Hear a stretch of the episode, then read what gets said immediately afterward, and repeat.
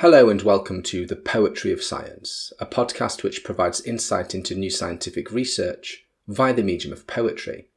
I'm your host, Dr. Sam Illingworth, and each week I'll be introducing you to some of the latest scientific findings and sharing a selection of science themed poetry.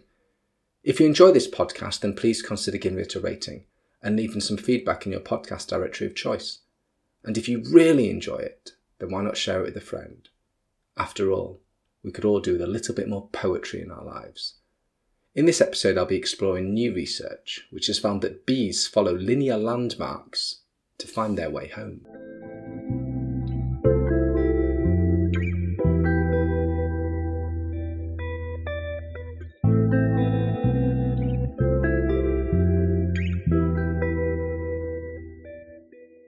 Guided by the light, Sweet sentinels fall into line, senses full of smell and sun and sky.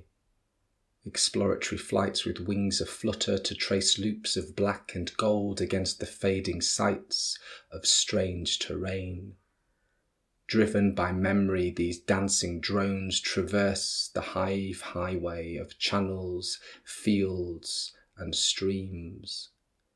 Linear landscapes, that always seem to point to home. This poem is inspired by recent research published in Frontiers in Behavioural Neuroscience, which has found that honeybees search for linear landscape elements that match mental maps of home's areas. For many years, scientists have studied honeybees and found that they are very skilled navigators. They use many different ways to find their way around, including their sense of smell, the sun, patterns in the sky's light, tall objects that they can see from far away, and even possibly the Earth's magnetic field.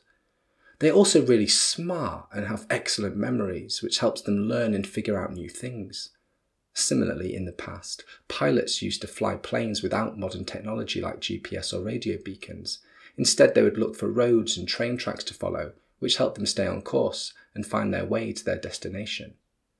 In this new study, scientists discovered that honeybees navigate their way back home by using straight lines on the ground, just like how pilots used to do it.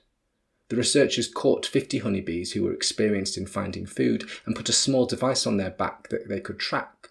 They then released the bees in a new area they had never been to before. The only thing the bees could use to help them find their way home were two parallel irrigation channels that ran in a certain direction. Normally, when bees are in a new area, they fly around in circles to explore the area and find their way.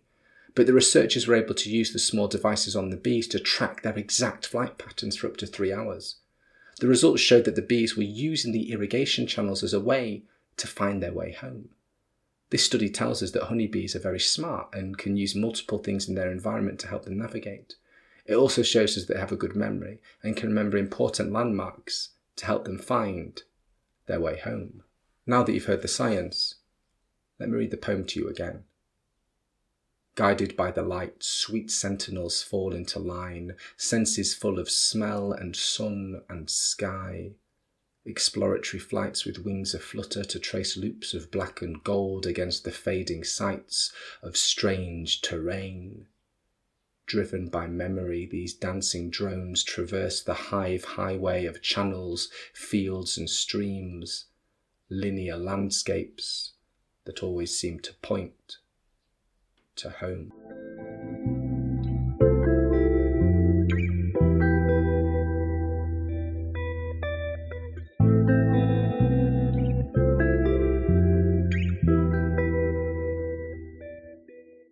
In this section of the podcast, I'd like to share a poem written by another poet on a topic related to the science that has been discussed so far.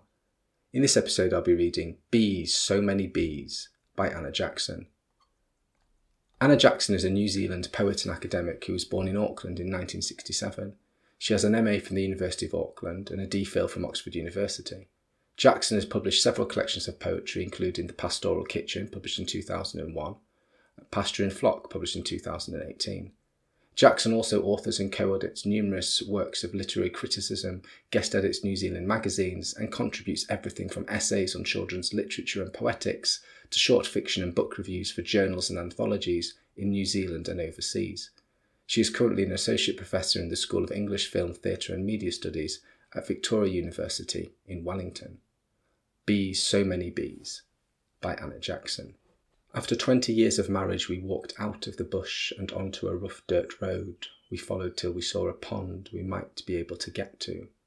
The ground was boggy and buzzing, the pond was thick with weed and slime. It was not the sort of pond anyone would swim in, but we did, picking and sliding into the water over the bog and bees. Bees we suddenly noticed were everywhere, were settling on our hair as we swam, ducks turning surprised eyes our way.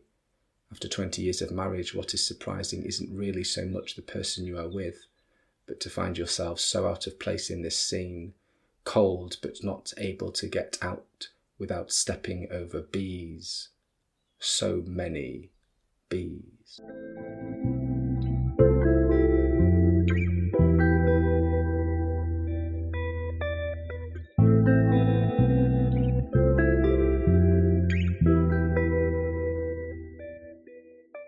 Thank you for listening to the Poetry of Science. If you want to find out more about the scientific study featured in this episode, or any of the poems in full, then please visit the show notes at scipoetry.podbean.com. That's scipoetry.podbean.com, where you can also find out how to get in touch with any questions or comments you might have.